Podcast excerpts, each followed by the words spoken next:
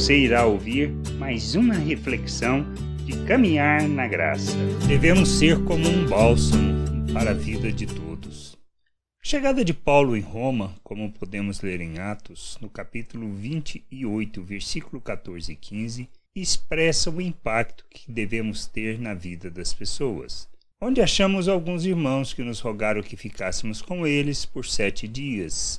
E foi assim que nos dirigimos a Roma. Tendo ali os irmãos ouvido notícias nossas, vieram ao nosso encontro até a praça de Ápio e a Três Vendas. Vendo-os Paulo e dando por isso graças a Deus, sentiu-se mais animado. Coisa simples da vida. Mas é isso que deve acontecer entre nós, pois não pode existir nada melhor que sermos animados e animarmos uns aos outros na jornada que temos. Assim como a igreja foi ao encontro de Paulo para recebê-lo em Roma, Paulo também se alegrou com a recepção dos irmãos e ficou animado. Nós devemos ser este bálsamo, o alívio na vida uns dos outros, trazendo consolo, fortalecendo e nos conduzindo em toda a vontade de nosso Deus, pois é nosso papel nos ajudarmos mutuamente na jornada que temos.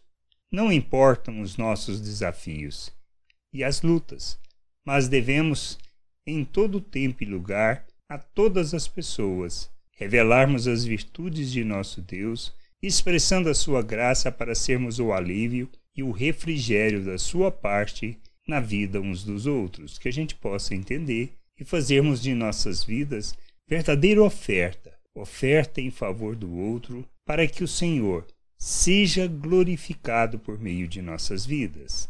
Graça e paz sobre a tua vida. Amém. Não deixe de ouvir outras reflexões de caminhar na graça no agregador de podcast de sua preferência. Procure por Caminhar na Graça.